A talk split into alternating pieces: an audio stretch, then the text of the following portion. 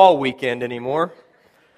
I don't I don't particularly enjoy preaching in other venues to people who are not my flock. And I'll be honest with you, it was a joy to be here on that blisteringly cold Sunday, but I didn't particularly enjoy that Sunday either, because I like to feed the sheep. I like to feed the sheep as the shepherd whom God has called to feed them. And so uh, I have been looking forward to this. I almost could not sit in my seat last week. As good as Josh's message was, I just, I just, I longed to bring it. And uh, so, I, Lord willing, we're going to do that this morning. If you would find your way back to Romans chapter eight, and when you get there, let's bow together in prayer.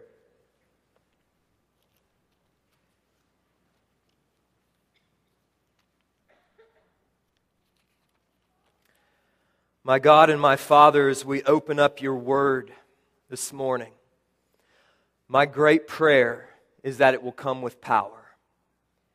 I pray that the power of your Holy Spirit would come and fill these words with a life-giving, death-defeating, soul-reviving force, in order that the dead may be raised, that the unbelieving may come to faith, that the doubting may find their feet supernaturally planted on the solid rock of this gospel. And so we come in the name of the Lord Jesus Christ, and we plead before the Lord, who is compassionate and gracious and slow to anger and abounding in loving kindness, the Lord who has not dealt with us according to our sins, nor rewarded us according to our iniquities. And we come delighting in the truth that as high as the heavens are above the earth, so great is your loving kindness towards those who fear you. And as far as the east is from the west, so far have you removed our transgressions from us. That just as a father has compassion upon his children, so the Lord our God has compassion on those who fear him. Lord, I pray by the power of your Spirit that you would open our eyes to see those truths, and that we would depart from here this morning changed, transformed, secure, confident, joyful, and in the case of some who are here this morning, alive. These things I pray in the name of Jesus Christ.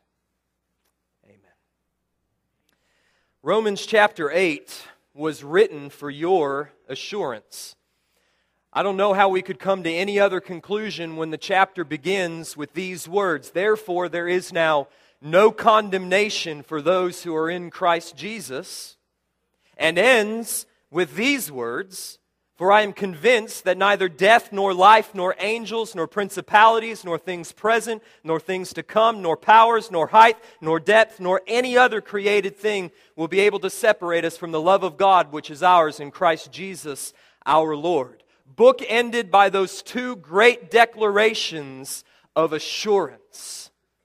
Everything in between is designed for the same purpose. The Apostle Paul, under the inspiration of the Holy Spirit, penned these words for this purpose, that you and I might have a rock-solid foundation to our faith, that we might have a bedrock on which we could sink the anchor of our hope and be unshakably secure in the truths that we're going to find.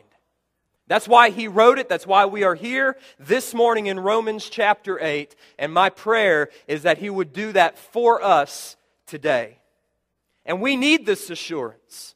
We need this confidence. We need this anchor for our soul, because in between those two bookends, the Apostle Paul makes it very clear, as does the rest of the New Testament, that we are going to experience suffering in this life.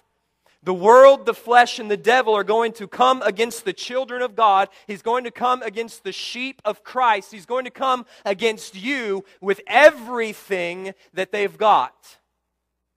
Look, just look in the middle of Romans chapter eight. Look with me at Romans eight, verse sixteen. The Spirit himself testifies with our spirit that we are children of God, and if children, heirs also, heirs of God, and fellow heirs with Christ. And we would say yes and amen. But don't stop. if, if indeed we suffer with him, so that we may also be glorified with him. For I consider that the sufferings of this present time are not worthy to be compared with the glory that is to be revealed to us. Did you catch what he just said? He just established for us that the path to glory leads through the valley of suffering. It is ordained for you that you would go through trials and hardships and experience suffering in order that the testing of your faith would come out on the other end refined and pure like gold. Look at Romans eight thirty-five. Who will separate us from the love of Christ? Will tribulation or distress or persecution or famine or nakedness or peril or sword? Just as it is written, for your sake we are being put to death all day long. We were considered as sheep to be slaughtered.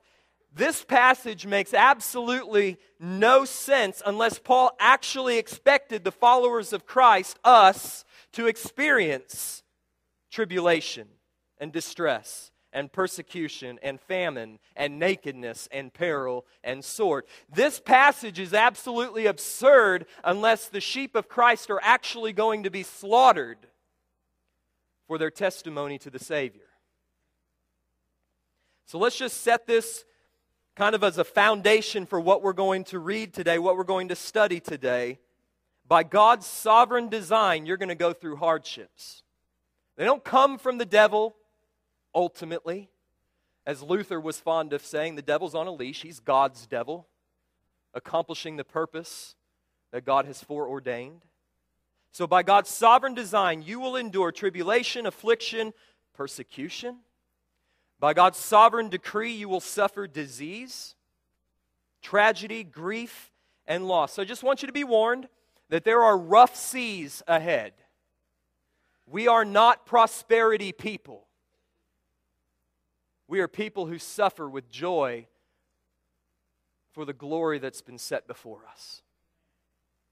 And I want to ask you, how are you going to navigate through those rough seas? How are you going to navigate through the seas of suffering without, without losing your way? How are you going to sail through the, the oceans of tribulation without being blown off course? How are you going to withstand the storms of affliction and the waves of doubt without capsizing and losing it all, losing your faith, losing your walk, losing your very soul?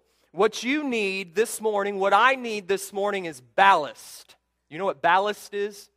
You sailors will. Ballast is the weight that is placed in the bottom of boats. Usually it's water held in ballast tanks to keep the ship lower in the water so that its center of gravity is low and it provides stability to the vessel. When the seas get tough and the waves get rough and the, the ship begins to do this sort of thing, ballast keeps the vessel upright. Without ballast in your boat, without weight and substance to your faith, you're going to capsize when these trials come. And you've known people like that, right? They're there for a while and then something happens. Cancer happens. Job loss happens. A tragic loss of a child or a spouse or a parent happens, and then suddenly this whole thing must be a farce because it, it, it didn't work. You need ballast. My love and my passion for the gospel arose out of a desperate quest for assurance. There was a long, extended period of my life when my soul was assaulted by the winds of doubt and fear, and my boat became so battered by these waves that I nearly capsized and drowned. And I'd like to share a bit of that struggle with you this morning in hope that it might be of encouragement to you in your own trials, whatever they may be. And by the way, I know that some of you share the very same trials, the very same struggles with doubt and fear and assurance that, that I went through. You've, some of you have told me, and I know that in a group this size, there are many more of you who are going through that right now. You don't know if you're saved. I want to speak to you this morning. My struggle all started about eight and a half years ago in my first semester of seminary. I attended Mid-America Baptist Theological Seminary, Memphis, Tennessee, and it was there that I encountered for the first time a doctrine that I was previously unaware of, but uh, had been a big thing in evangelicalism for about twenty years. It was a doctrine known as Lordship Salvation, which taught this, that unless a sinner accepts Jesus as Savior and Lord, which was defined in this way, as sincerely surrendering every aspect of one's life to Him, then he could not be saved and was not saved. And in class after class, in chapel service after chapel service, we were regaled with stories of people, church members, seminary students, who thought that they were saved, and then they realized that they were not actually saved. Their, con- their conversion had been false because, and here's the word, they had not truly repented of their sins. They had not sincerely surrendered all of their life to the Lordship of Christ. I want your eyes up here for a second, because I don't want to be misunderstood on this point. It's bad to have misunderstandings in your first week. The problem with the concept of Lordship Salvation is not that it teaches that Jesus is Lord. The idea, in fact, that a person could accept Jesus as one's Savior but not surrender to Him as Lord is absurd. It's like saying, you know, thank you, Jesus, for rescuing me from sin and death and hell. Love that benefit, but I don't really want you messing around with my life because I kind of like it the way it was. I'll receive from you the forgiveness of sins, but I'm not going to submit to your commands. Listen, such a person is not saved. Such a person is not alive in Christ. Such a person is not indwelt by the Holy Spirit. No, the problem with Lordship Salvation is that it very subtly shifts the focus of the gospel to a salvation by sincerity or salvation by surrender, rather than where the focus should be, which is on salvation by grace through faith in Christ. The focus is ever so subtly shifted from what God has done in Christ Jesus to save a sinner like me to what I can do for God in order to earn my place of acceptance before Him. It makes salvation a thing to be earned by my sincerity and by my repentance, rather than my sincere repentance being the necessary and essential fruit of the grace that I've received first. It places the emphasis on what I must do to achieve salvation and removes the emphasis from what God has already done in Christ to accomplish my salvation, and the results are devastating.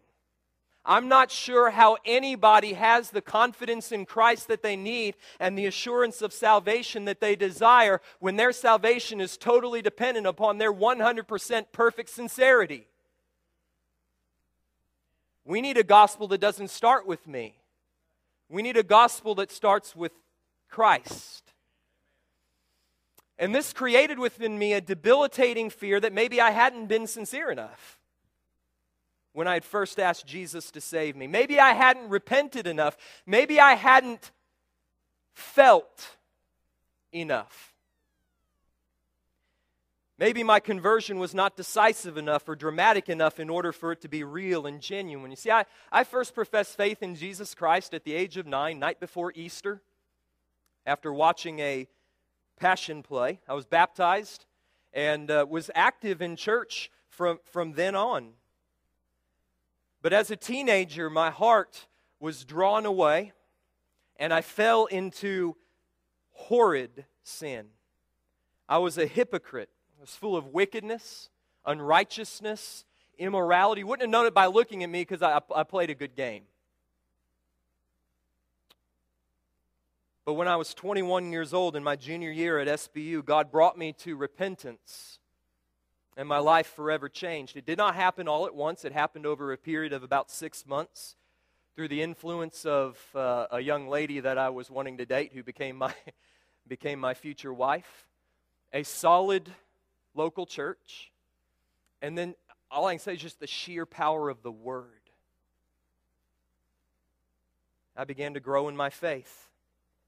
And before I went to seminary, if you'd have asked me, what's your testimony? I, I would have considered myself to have a, been a believer who had fallen into sin, but now had, had come back to Christ. I was that prodigal son who had returned home. I didn't see myself entering seminary as a, as a relatively new convert who had only recently been saved. But now in these classes, as I was confronted with certain texts of Scripture and certain teachings of those texts, I began to be very troubled by verses like First John three nine, right? No one who is born of God practices sin because his seed abides in him, and he cannot sin because he is born of God. And I was deeply troubled by the fact that the fruit of the new birth was, was largely absent from my life for a vast period of my life.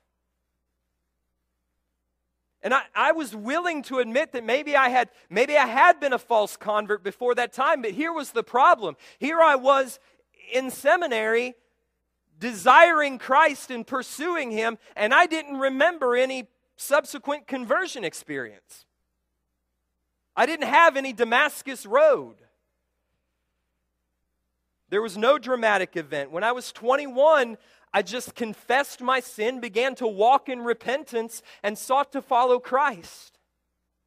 And yet I was constantly hearing this emphasis that unless I had this dramatic event in which I sincerely surrendered all of my heart and life to Christ, unless I had this, this emotional experience in which my heart was flooded with conviction and then flooded with relief when, when conversion happened, then I probably was not saved. And so I tried to get saved again and again and again, like every week. And I was baptized again. And I redoubled my efforts. Maybe I'm just not trying hard enough. I redoubled my efforts, efforts at serving God and obeying his word, but none of it worked. No matter what I did, I had very little confidence that I was accepted in the sight of a just and holy God. I was absolutely paralyzed by fear, debilitated by the fear that I had not done enough for God to save someone like me. And I wonder if any of you here this morning can relate. I bet there's more than a handful of you. But then by God's grace, something, something began to happen. The way I describe it is in this way. Light began to shine into the darkness and drive away the fog. Again, it, it didn't happen all at once. It happened slowly.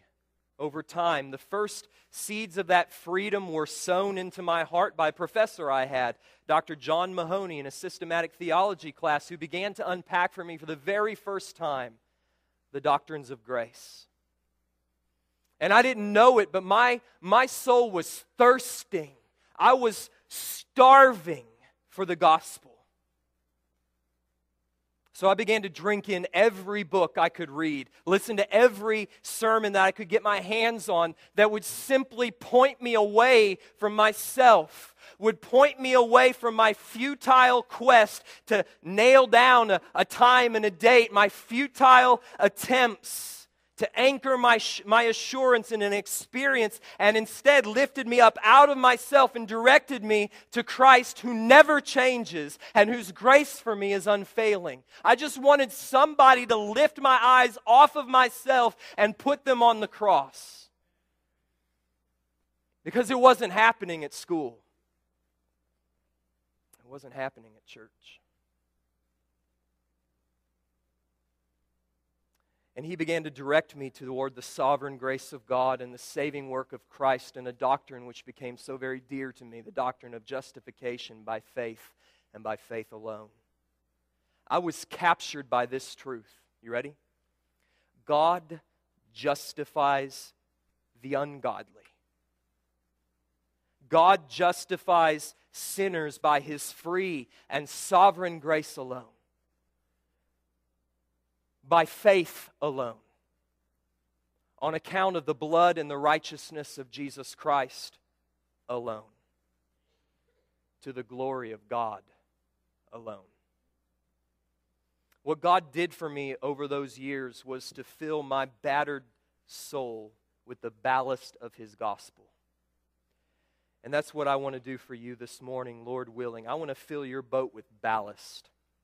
I want to fill your faith with weight and substance, so that it will stay upright and on course when the inevitable winds come, when the winds of suffering begin to beat across your bow, when the winds of doubt and fear come and Satan whispers into your ear, you're just not good enough for God. When things happen upon you and you find yourself asking, could God be in this? I want you to stay upright. and I want you to stay on course, and I want you to reach the goal. Now, your struggles, your storms may be different than mine. My, my storm was doubt, fear, a lack of assurance. Your storm may be cancer, sudden, maybe you're dealing with the sudden and tragic death of a loved one, circumstances that you didn't ask for but came your way anyway. Whatever the storm may be, the danger to your soul this morning is real. You doubt God's goodness. You doubt God's grace. You doubt God's love. In the final analysis, when you lay your head upon the pillow, you think how terribly disappointed the Father must be in you. What you need is ballast. So this morning we're going to look at Romans eight, twenty-eight to thirty-nine, and we're going to find in these verses five massive truths. Five heavy truths which are intended to give weight to your soul and ballast to your boat. You're going to see them listed for you on the back of your bulletin so that you know where we're going and can follow along. These five truths are going to arise out of the series of rhetorical questions that the Apostle Paul asks in Romans eight, thirty-one to thirty-five. We're going to back up and pick up twenty-eight, and we're going to look ahead and go all the way to thirty-nine, but that's where the bulk of the sermon is. So let's look at that first truth, designed by Paul and ultimately by the Holy Spirit to provide weight to your soul. The first truth is this: the purpose of God is invincible. Look with me at verse thirty-one. What then shall we say to these things? If God is for us, who can be against us?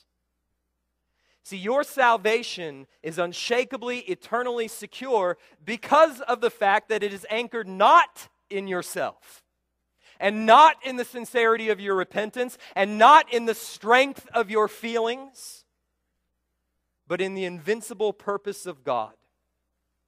So I've got good news for you this morning.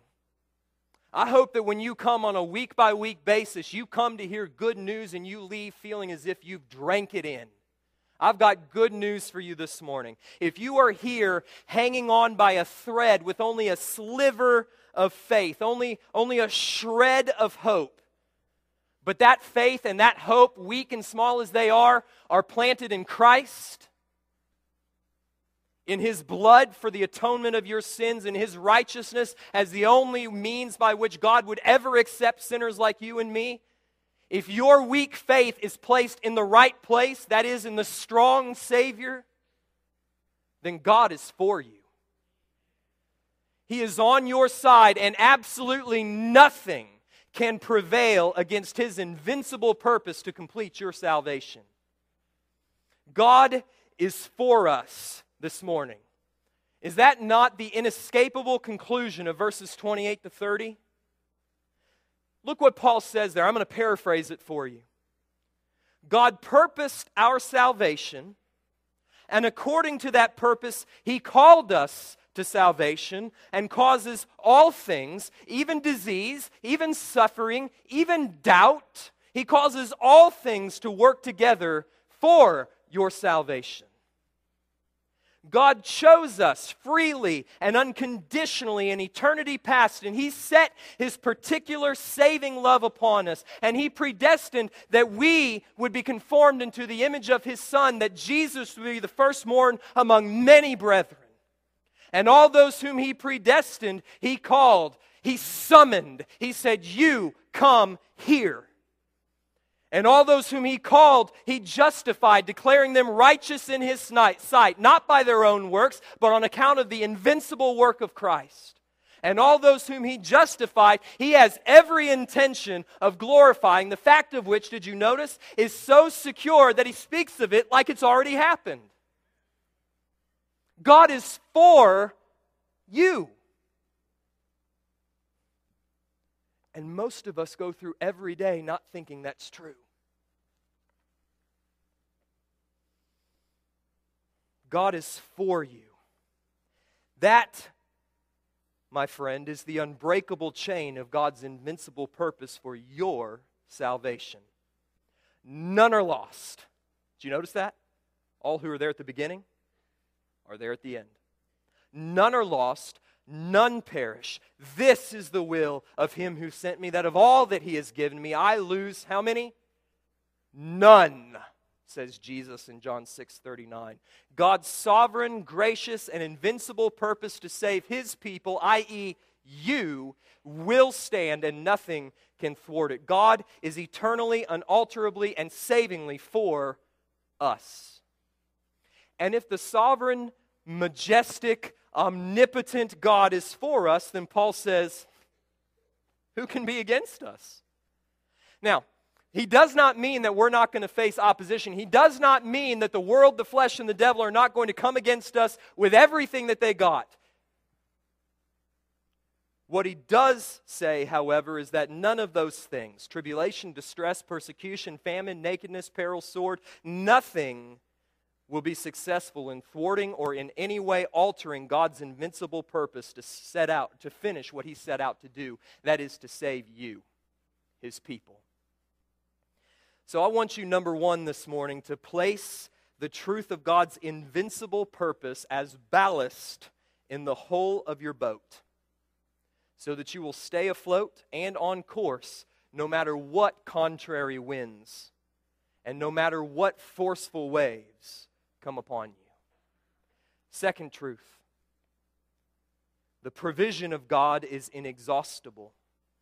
Verse thirty-two, he who did not spare his own son but delivered him over for us all, how will he not also with him freely give us all things? Paul here is arguing from From the greater to the lesser. In other words, God has already given you his best, his beloved, his only begotten Son. Is it not absurd then to think that God would withhold from us whatever is necessary to complete that which his Son has set out to do? Yes, it is. God will provide for you that which you need to make it, to persevere to the end. The grace, the faith, the strength, and the endurance that you need. Because the Bible makes clear, let's settle this as well on week one. The Bible makes clear that the Christian life is a race and only those who finish receive the prize. Only those who persevere to the end will be saved. Does those sound like Bible verses? They are. But the Bible also makes plain that your perseverance does not ultimately depend upon you, because he who began a good work in you, he will be faithful to complete it. He will give you the willing and the working by his Spirit that is necessary for you to follow him to the end, such that all who truly belong to him will endure, will persevere, will finish the race, and will receive the prize. His provision of grace for the perseverance of his saints is inexhaustible.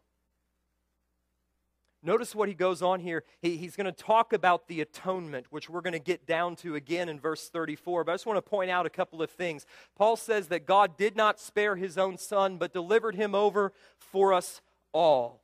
God did not spare his own son. From what? From what did God not spare his own son? God did not spare his son from his own wrath against my sin and against your sin.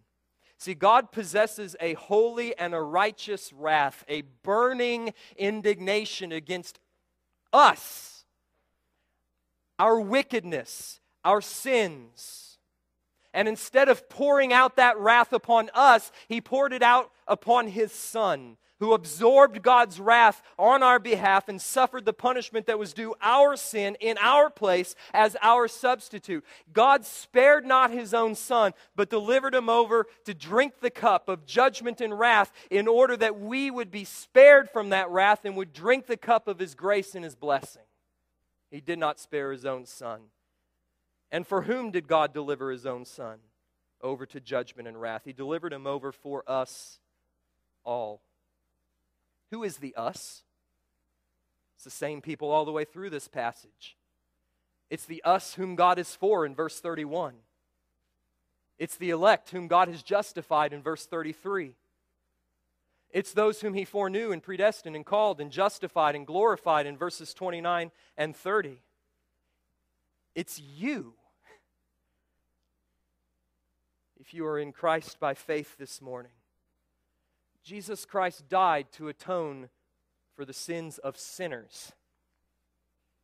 Not the righteous, not the sincere, sinners.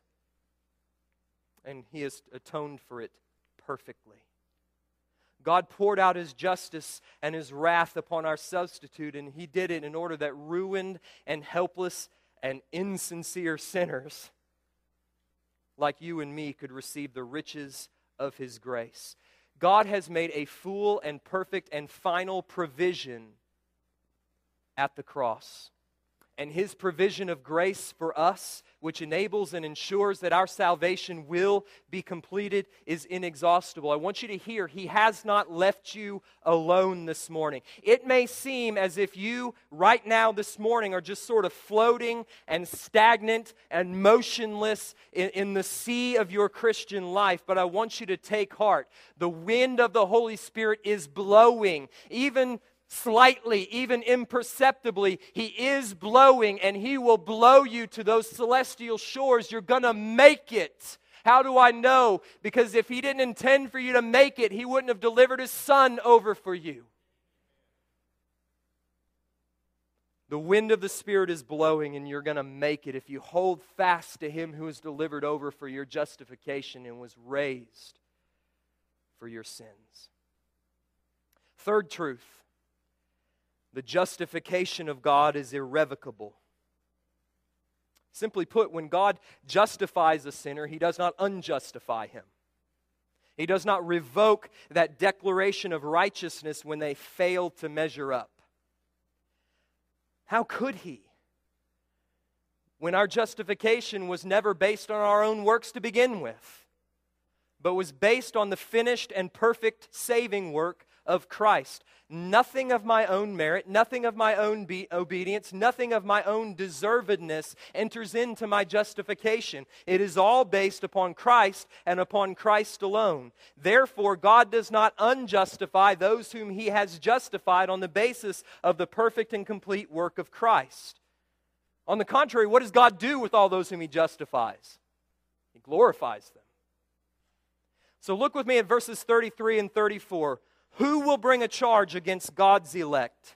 God is the one who justifies. Who is the one who condemns? Christ Jesus is he who died, yes, rather who was raised, who is at the right hand of God, who also intercedes for us. Paul is going to enter into some legal language. He's going to take us into the courtroom of, of the judgment seat of God. And in the next two verses, he's going to pose two questions meant to reinforce our confidence and our unshakable security in Christ. The first question has to do with an indictment. Who's going to bring a charge against God's elect? The second question has to do with a verdict. Who's going to condemn one for whom Christ has died? So let's answer that first question. Who's going to bring a charge against God's elect? And you can kind of hear the rhetorical nature of that ringing in your head, can't you? The answer is clear. Nobody. Why? Paul says because God is the one who's justified. If a church justified me, I wouldn't be on very stable ground. Churches come and go. If another person's opinion justified me, I wouldn't feel very secure because I often fall short of other people's opinions. If my opinion of myself justified me, whew, but God justifies. Justification by faith alone is the very heart of the gospel, and it It involves two very important transactions. If you hear nothing else this morning, I want you to grasp a hold of this by faith. Two very important transactions. In the first place, God removed all of my guilt and my sin, and he imputes it or transfers it to Jesus Christ, and he poured out all of his wrath and his indignation, which I deserved, upon Christ. So all of my sin to Jesus. But that's only half of the gospel. That's only half of the good news. God then takes all of Christ's obedience and righteousness and imputes it to me by faith. So I stand before God right now, before you, in your very presence, perfectly forgiven and utterly righteous by faith and by faith alone. All of my sins punished at the cross, all of Christ's obedience clothing me like a garment, and covering all of my deficiency. And so if God has justified me, then who can possibly lay a charge against me? Let me ask you a question. Let's just think through this logically. You, you are reasonable people. You are semi-reasonable people. Let's just think through this logically. Is there any sin of mine which God has not already punished? No. Every transgression, past, present, and future, punished in Christ at the cross. Is there any debt to God's justice that remains unpaid? No. It's finished. Paid in full. What if I sin after God justified me? Am I liable to God's judgment for those sins committed after conversion? No. Because justification is not God taking your slate of sins, wiping them clean, and handing it back to you and saying, now keep this clean, or else. God did not merely give me a fresh start in justification. He did not give me a clean slate and expect my, my, me to keep myself clean by own, my own self-effort. At the cross, God once and for all dealt with all sin, past, present, and future. And now I stand before the judgment seat of God justified, forgiven, pardoned, righteous, and no one in heaven, on earth, or in hell can declare guilty one whom God has justified. The declaration that is over my life is irrevocable.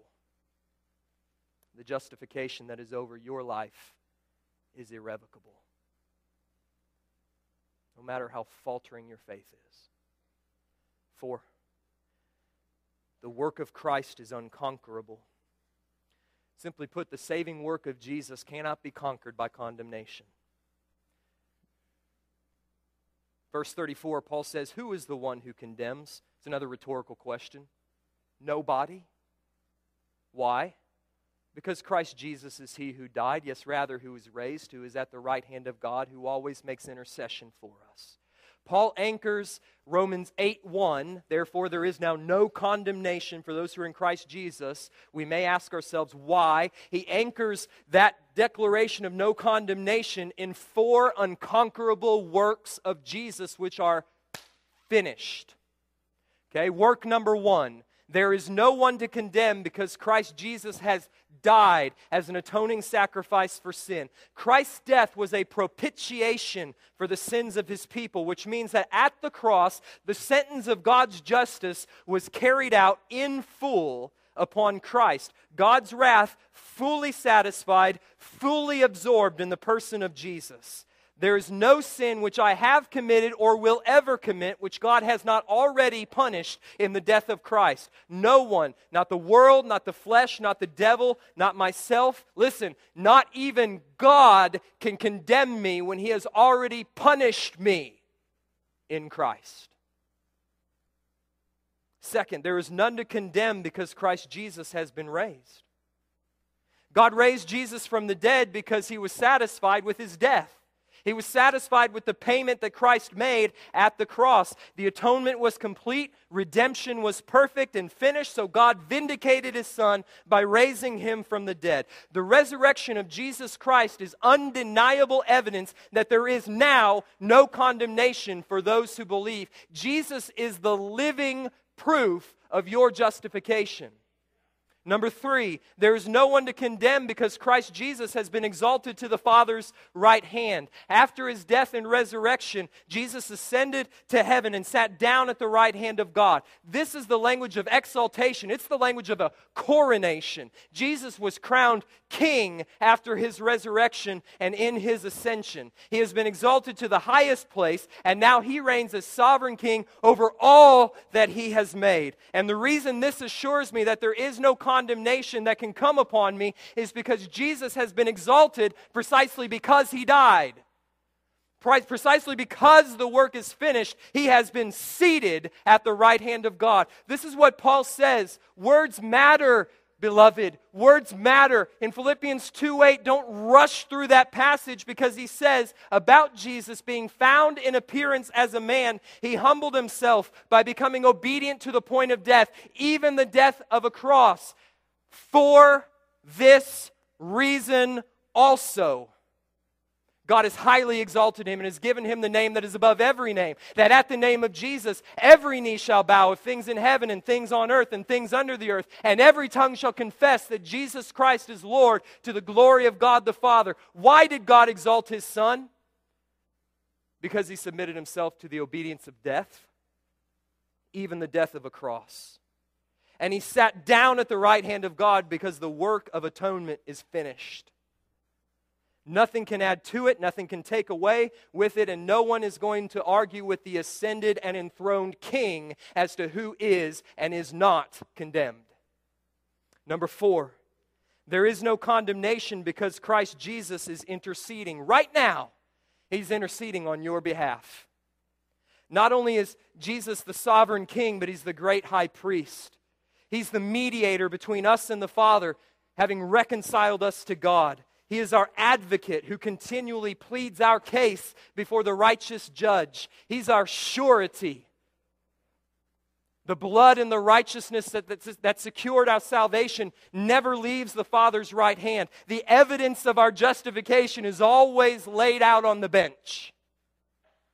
Jesus is our intercessor. He's praying that our faith would remain. Listen to me. Jesus is actively right now and will until he returns praying your perseverance into being.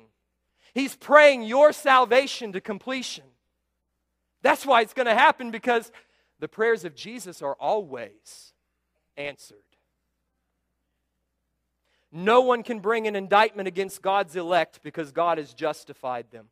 No one can bring a guilty verdict against God's people because Christ died to propitiate God's wrath. He's been raised because the work of redemption is complete. He's exalted to the right hand of God with all rule and authority, and he intercedes on our behalf to complete our salvation. Listen, beloved, if you will take verses thirty-three and thirty-four and inscribe them upon your heart, memorize them and remind yourself of them every day, you will find your feet so firmly planted in the truths of the gospel that there is nothing that will come upon you that will blow you off course.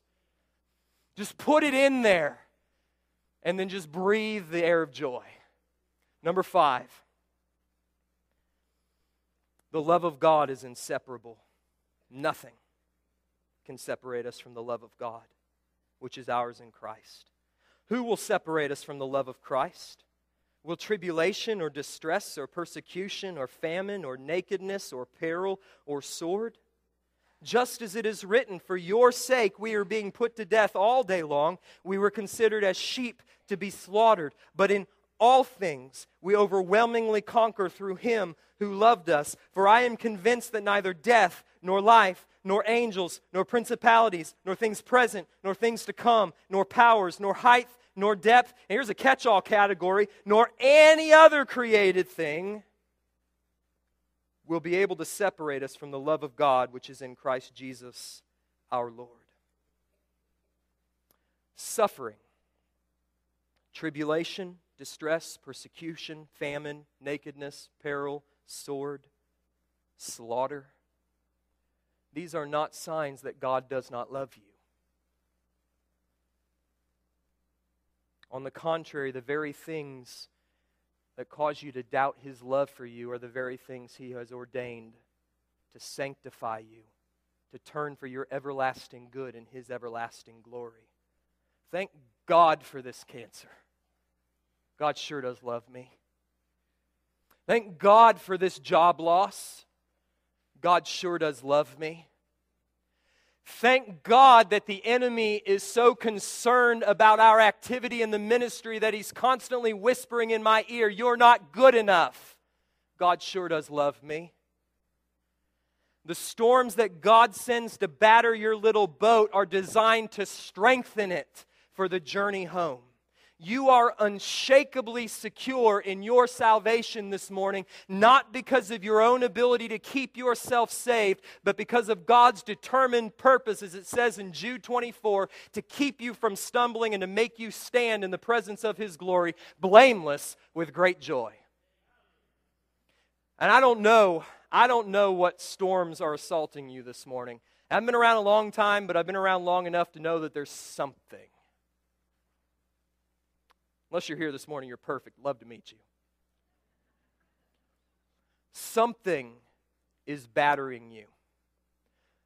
Something has been battering you. Or the storm lays just over the horizon. But I'll promise you, you're in one of those three categories. Maybe the waves of doubt are smashing against your hull and are threatening to turn you over. You were here at the beginning of this message and you said, that's, that's me. I spend every day, every Sunday wondering if I've done enough, been good enough, sincere enough, felt enough, surrendered enough for God to accept me. And I want you to listen to me very, very closely. Another hand raised, another aisle walked, another prayer prayed, another dip in the baptistry is not going to secure your faith. And it's not going to bring you the assurance that you desire. Because all of those things are merely attempts to save yourself, or rather to make yourself savable, and to do that one more thing that you have to do in order for God to accept you, and it will not work. Take the word of someone who tried for years.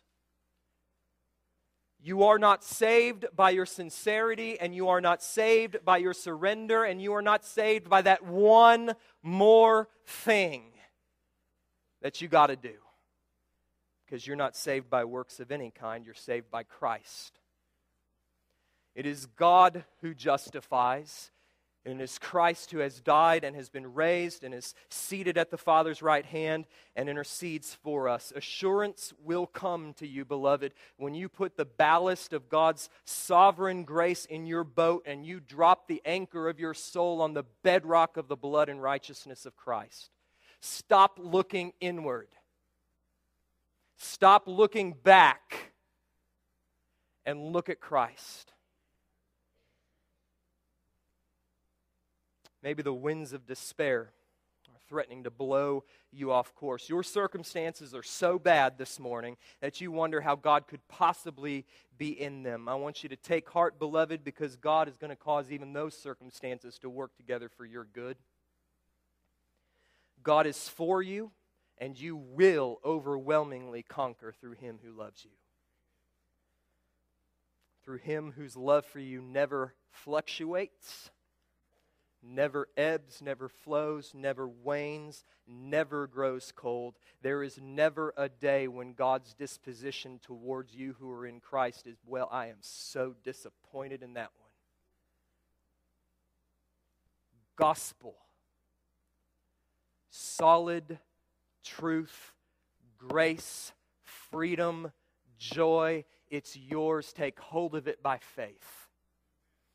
We sang a song a little bit ago, a lot a bit ago, and we're going to sing it again, and I hope that the words of it make a little bit more sense to you now if they were a little fuzzy before. It goes like this. Before the throne of God above, I have a strong and perfect plea. A great high priest whose name is love, whoever lives and pleads for me. My name is graven on his hands. My name is written on his heart. I know that while in heaven he stands, no tongue can bid me thence depart. When Satan tempts me to despair and tells me of the guilt within, upward I look and see Him there who made an end of all my sin. Because the sinless Savior died, my sinful soul is counted free. For God the just is satisfied to look on Him and pardon me. Behold Him there, the risen Lamb, my perfect spotless righteousness, the great unchangeable I am, the King of glory and of grace. One with Himself, I cannot die. My soul is purchased by His blood. My life is hid with Christ on high, with Christ my Savior and my God. Let's pray. My God,